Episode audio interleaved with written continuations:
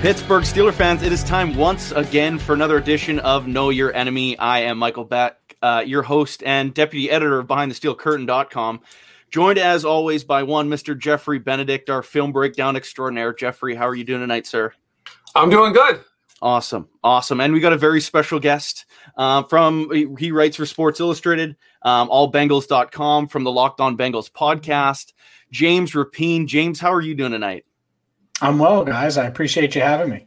Oh, it, the pleasure really is all ours. And uh, I guess kicking things right off the top here, um, you have a pretty good quarterback now in Cincinnati. Um, he he was instantly named uh, your the starter basically, and named a captain before the first week. How has he handled that amount of pressure, and how how has he really been uh, throughout uh, the the first half of his uh, rookie year? It's wild because it's it's a fair question, right? How has he handled the pressure of winning the Heisman and going undefeated at LSU, and then he enters a team in his home state, really trying to to put the organization on his back and all of these expectations. And it's just his personality. It's what he's built to do. So I, I don't think that's bothered him at all. I don't think the expectations outside of the organization or even within the organization, because from day one, he's been given the playbook. He's been given the the freedom to make changes at the line of scrimmage and do things that we've seen great quarterbacks do. Uh, but sometimes it takes those great quarterbacks a couple of years to do so. And from day one, Zac Taylor's given him that freedom. So I think he's he's handled it well. I think he he's looked at as almost a veteran. I don't think his teammates view him as a, a guy that's they, they think he's learning, but they it's not he's not overwhelmed by anything that he sees. And when he makes a mistake, he learns from it. So Joe Burrow is a leader of this team right away. And uh, I, heck, I asked him a, a, question a few weeks ago. I think it was after the Ravens game in Week Five, and it was by far his worst game as a rookie. I said, "Well, what are you going to learn from the the film?" And, and, of course, he didn't really answer it. But one thing he did say is, "Oh, well, I don't view myself as a rookie anymore. Uh, you know, I'm weeks." Into this now. I view myself as a veteran, and I think most of his teammates look at him that way as well. Uh, obviously, he'll learn over the final eight games of the season. But I think he treats he's treating this just like he did at LSU and expects to win every Sunday. Awesome, Jeffrey. Yeah, he has. You guys have some good receivers, um, and the last three games, you you've seen them kind of go off a little and then staggered with AJ Green having two really good games finally again, mm-hmm. and then like Tee Higgins has gone off. Tyler Boyd had a phenomenal game. Uh, is there a pecking order there? Is he using all of them pretty well, or is is, is it showing that he has some favorites?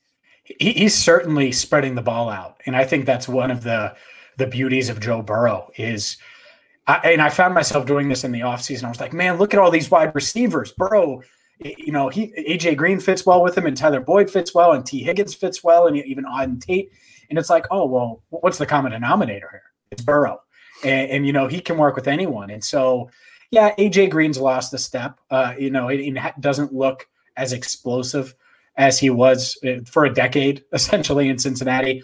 But he's still a, a capable uh, receiver, a guy who's you know may, maybe second or third in that pecking order. Number one to me in the re- uh, is Tyler Boyd, and the reason I say this isn't necessarily that he's going to lead the team in receiving yards each and every week, but I just think the trust between him and Burrow is on a different level. There was a play against the Titans where it was a third down play in the red zone, and the, the Bengals, the, the pressure's on here for them to to keep this drive alive in the fourth quarter and pull off the upset and seal the deal. And Burrow throws the ball. I don't know if you guys saw this play. Throws the ball. Burrow, uh, Boyd isn't even looking, and he shakes off the defender and is able to get free and turns, and the ball's just right in his arms. And if he doesn't turn at that moment, there's a chance the safety picks it off. So the trust level between those two uh, makes me say, boy, if I had to pick one, but I, I think he believes in, in really the, the top four guys right now, and really five. I mean, Tee Higgins is a guy you could see him lead the team in receiving. AJ Green, like I mentioned, Tyler Boyd, Auden Tate had a big game against the Titans. And then we've seen flashes from Mike Thomas as well. So uh, I think the, the common denominator is Joe Burrow, and wide receivers just work well with the young rookie.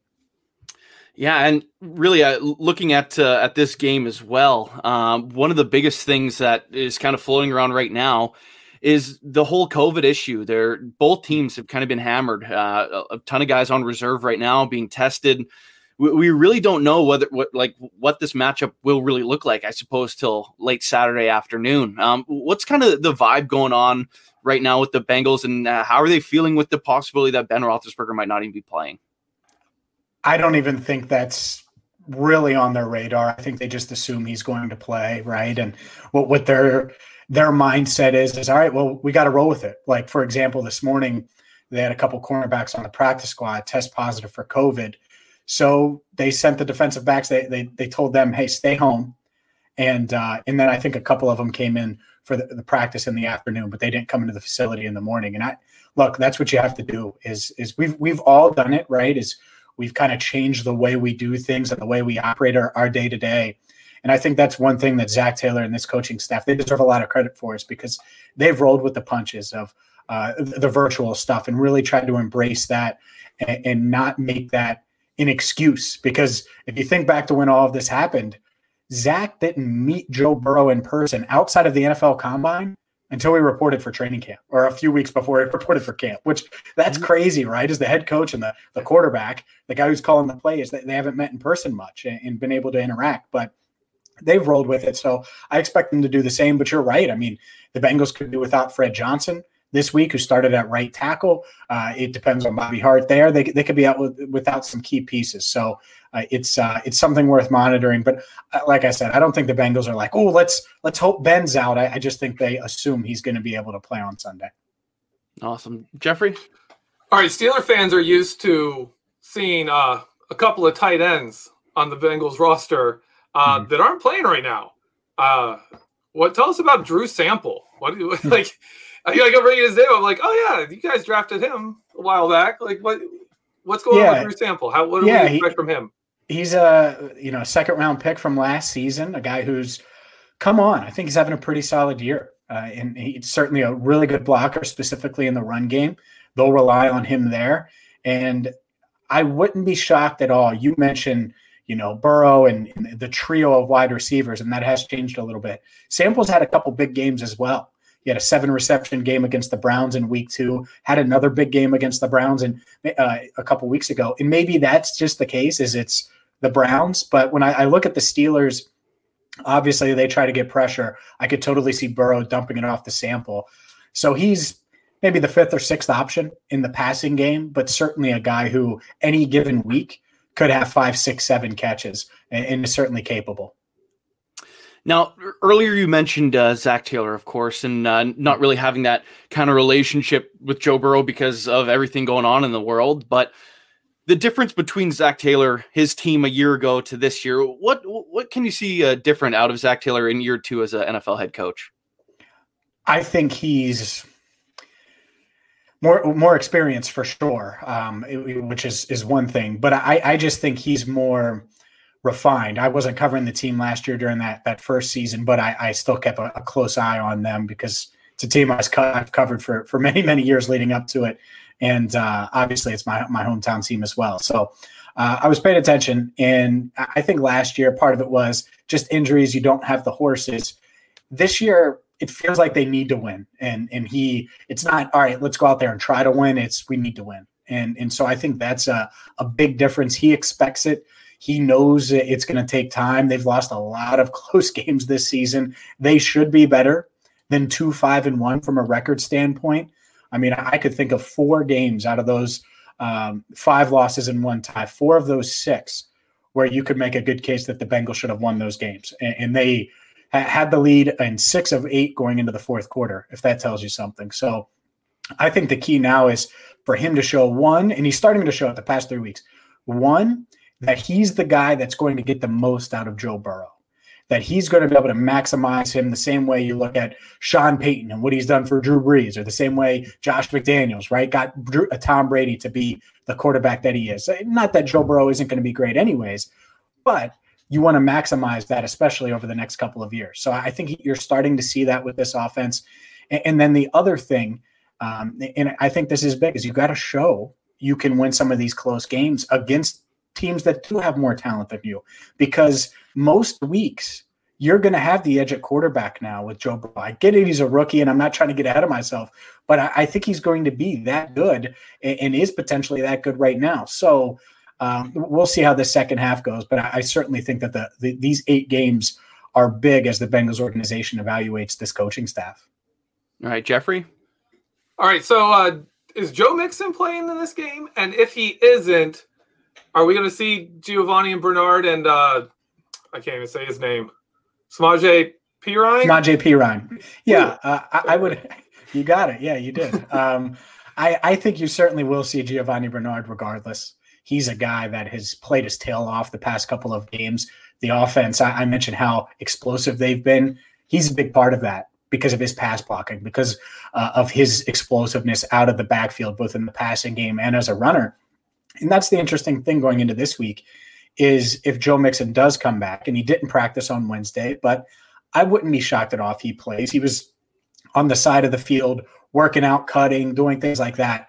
So I think that they're they're probably taking it slow. He's missed a couple games now with that foot. I would expect to see him out there. Maybe I could be dead wrong. That's just my assumption that he's going to be able to play. And so, if that's the case, how does this coaching staff balance it? Because Giovani Bernard's done such a good job of just being him in this offense and, and making an impact. And at the same time, Joe Mixon's a guy extremely talented, and you got to get him the ball. So I think you'll see a little more of the run uh, against Pittsburgh on Sunday if Mixon is in. But the key to this for me is this offense needs to run the same like the same way it does with Giovani Bernard when Joe Mixon is in. Get him involved in the passing game. Find a way to get him in space. And to to Mixon, what he needs to do is become that elite pass blocker that Giovani Bernard is, because that's why Gio comes in on a lot of third down plays.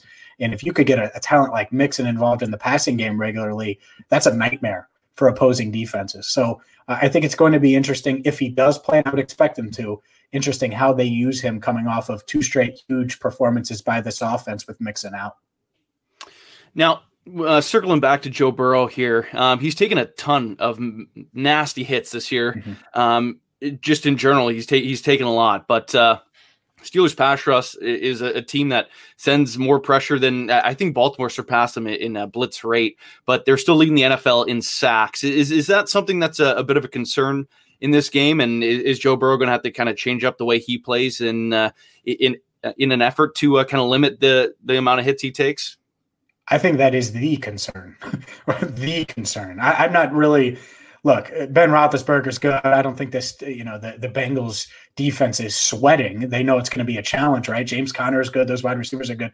But the concern going into this game is that is is trying to keep Joe Burrow upright and prevent him from taking a bunch of hits, regardless of how they come. Whether it's him not re- you know realizing the blitz is coming, which was an issue in Week Five against Baltimore, and really the only time I think we've seen Burrow confused this year was that game.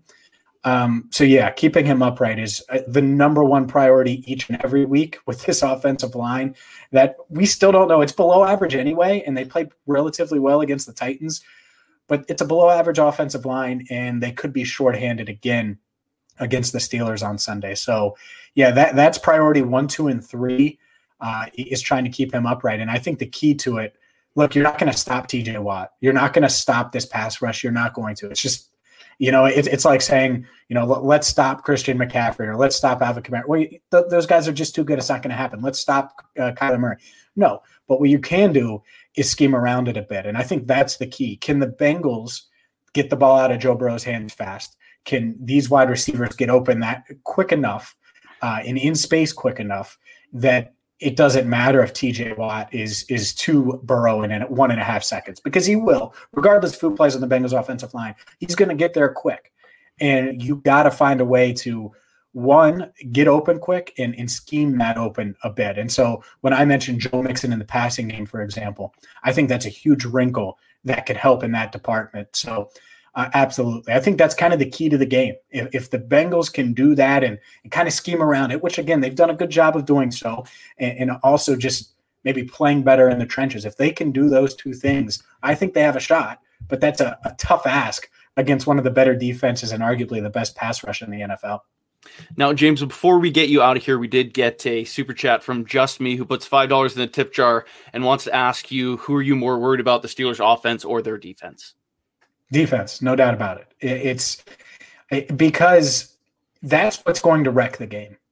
If Ben Roethlisberger and the Steelers score 40 points, okay, well, that's fine. But if the defense is getting to, to Joe Burrow, well, we could see what we saw in week five, which is three points in, in just the, the Bengals offense going off the rails. And I don't think that's necessarily going to happen. I don't think Burrow's going to get confused much this year. He's just such an intelligent player. He works extremely hard. And so I think he's going to perform much better than he did in week five against the Ravens.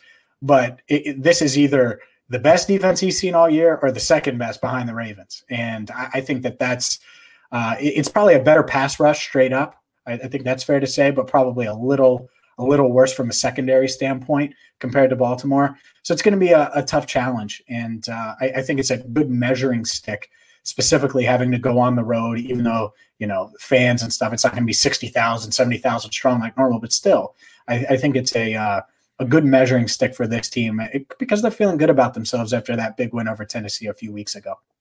Now, before I get you out here, one quick last thing. Do you mm-hmm. have a score prediction for this game? Man, I haven't even got there yet. Let me let me think. I, I think I do think it's going to be relatively close I, because this team is just. I don't think they're there yet. Obviously, two five and one, but they've played a lot of close games. They've hung around outside of the Baltimore game. I'm trying to think most of their games uh, losses, ties. They, have all been one score outside of that in the Tennessee game, I believe, um, even the Jacksonville win. So I'll say I'm leaning Pittsburgh. I'll say that. Um, it's probably 27 24 in that range. Yeah, and you know what? That uh, that's AFC North football right there. Three point games. James Rapien from uh, Sports Illustrated, allbengals.com, locked on uh, Bengals podcast. Thank you so much for your time today, sir. Of course. Thanks for having me, guys. I appreciate it. Awesome. Thanks, so, ladies and gentlemen, that was James Rapien once again um, from, like we said, Locked On Bengals podcast, Sports Illustrated, and allbengals.com. That was uh, that was a ton of fun. Uh, Jeffrey, uh, just getting straight to you. What, what's your uh, what's your feelings in this game so far? Well, we got to talk a lot about the offense, and obviously that's the that's the big part of the Bengals this year is their offense with Joe Burrow just coming in and playing better than definitely better than I expected. I think better than even like some of the more optimistic people expected. Uh, so he he's the real he's the real issue is how do you deal with him? And the weakness on the Bengals offense is their offensive line. Uh, their run game hasn't been great. He, he, was talking about Mixon. Mixon hasn't put up a bunch of yards. Uh, Giovani Bernard has started two games. He still has more receiving yards than rushing yards.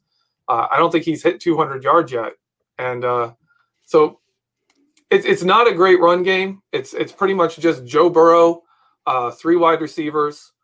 You're you're going to see Drew Sample. You're going to see a running back. Uh, they love that. They love the eleven personnel, three wide receiver groups, which they should with the three they have.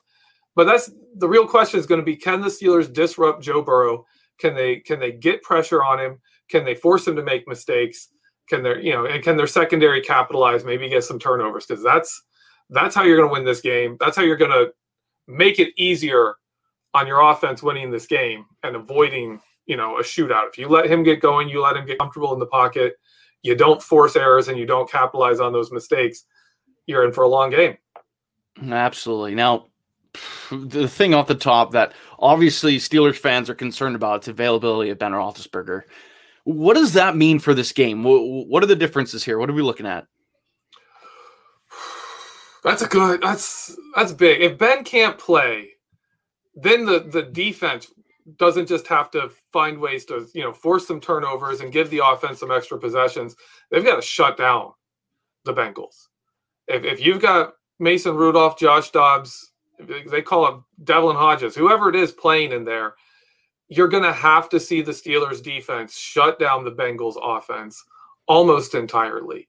This can't be a game where they score 20 points. I mean, we Steelers have given up 20 points in, in five games out of their eight, and they're still undefeated because the offense is scoring. This is the NFL today, but if if if it's not Ben in there, then you're not scoring 24 points. You're not scoring 28 points. You're definitely not in 30. You're going to have to really shut down the Bengals. Yeah, and again, that still is possible. The, the Steelers yep. were able to knock him off twice last year. Joe Burrow's obviously the huge factor in this one, and the return of AJ Green.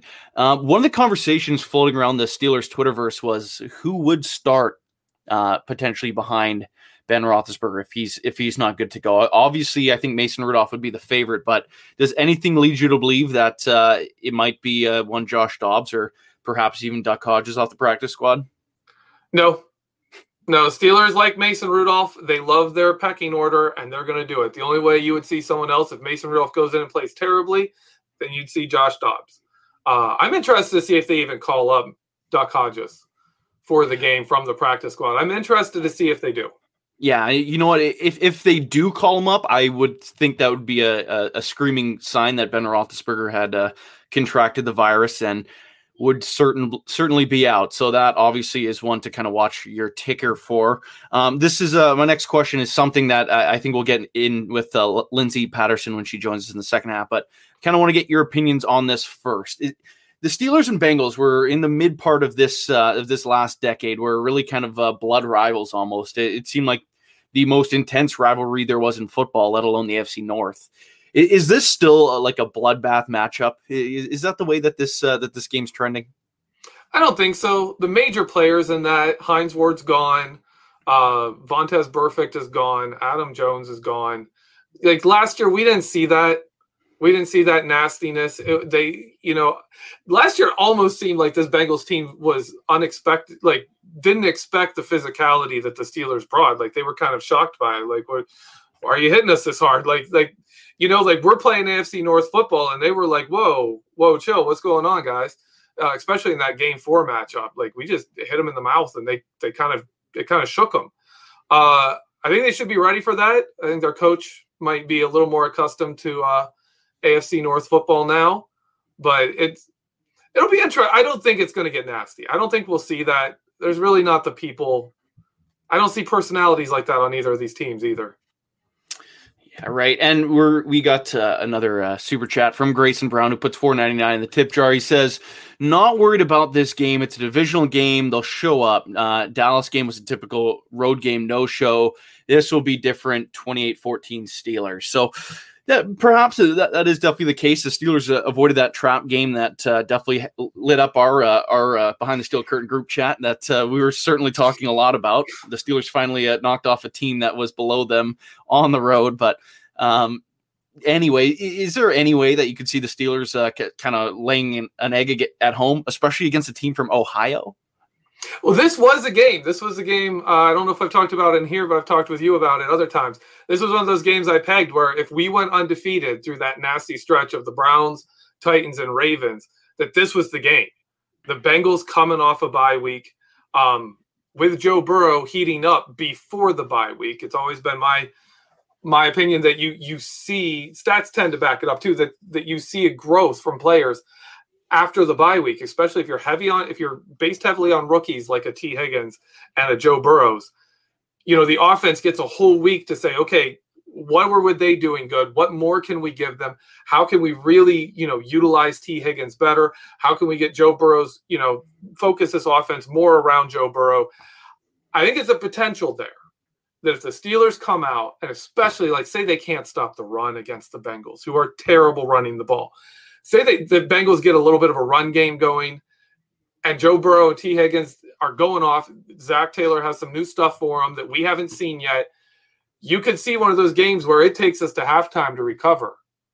And, and and you know the first half of the game their defense is shutting us down and then the second half of the game turns into a shootout where you've got Ben Roethlisberger trying to catch you know the Bengals and and Joe Burrow is out there going slinging the ball all over the place still I could see a situation like that occurring. It's not likely, um, but it would it would involve a big failing on the part of our pass rush. Our pass rush would just have to absolutely fail this game. A uh, couple things from the live chat here. Rodney Lyle says Bengals acquire uh, Takk McKinley. Will he play Sunday? No, because uh, the COVID protocol does state he has to uh, possibly five consecutive days worth of tests before he can enter a facility. So Takk McKinley will not be suiting up for the Bengals. Um, we also got a live chat, super chat rather, from ex Eddie B, who puts two dollars in the chip, tip jar. He says, "All right," he says, will we see a fullback in this game? It might help the run game. Uh, of course, Derek Watt and Mike Hilton both uh, were full participants in practice today, um, as well as um, Tyson Alualu being limited. Uh, just getting that question in hand, Jeffrey. Um, if Derek Watt does uh, return to the lineup, do you foresee the Steelers using him more because they really haven't uh, to this point, even when he was healthy? Uh, and and do you think that's something that really happen? Well, the last game before he the game he got hurt, they were actually using him in the first half. Uh, so I was hopeful then. I'm like, yes, finally, but he hasn't played since. Um, so I think it could happen. I think we could see it. I really hope that would help the run game. Uh, we had an article come out today. Dave Schofield and I worked on on our Vertex article about what's happened to the run game, and and it's basically this Tennessee Titans. Mike Vrabel did a great job figuring out a defense that could fix that could solve basically our, our entire offense and ran it, and everyone's copying it. And the only the only solution we have to it right now is take the running back out and go five wide and just throw the ball all over the place. Uh, because as soon as we put the eleven personnel back on or bigger, it's not working. It's not working. This they they have it fixed. They have it solved, and we can't get anything going. So it will be interesting to see. You know, eventually they're going to have to solve it. Eventually they're going to have to solve that and come up with an offense that can that can beat uh, what Vrabel threw at them, and everyone's copying. Fullback could play a part in that. Fullback could really play a part in that. I'd love to see Derek Watt come in and the Steelers be able to run the ball. Would love to see it.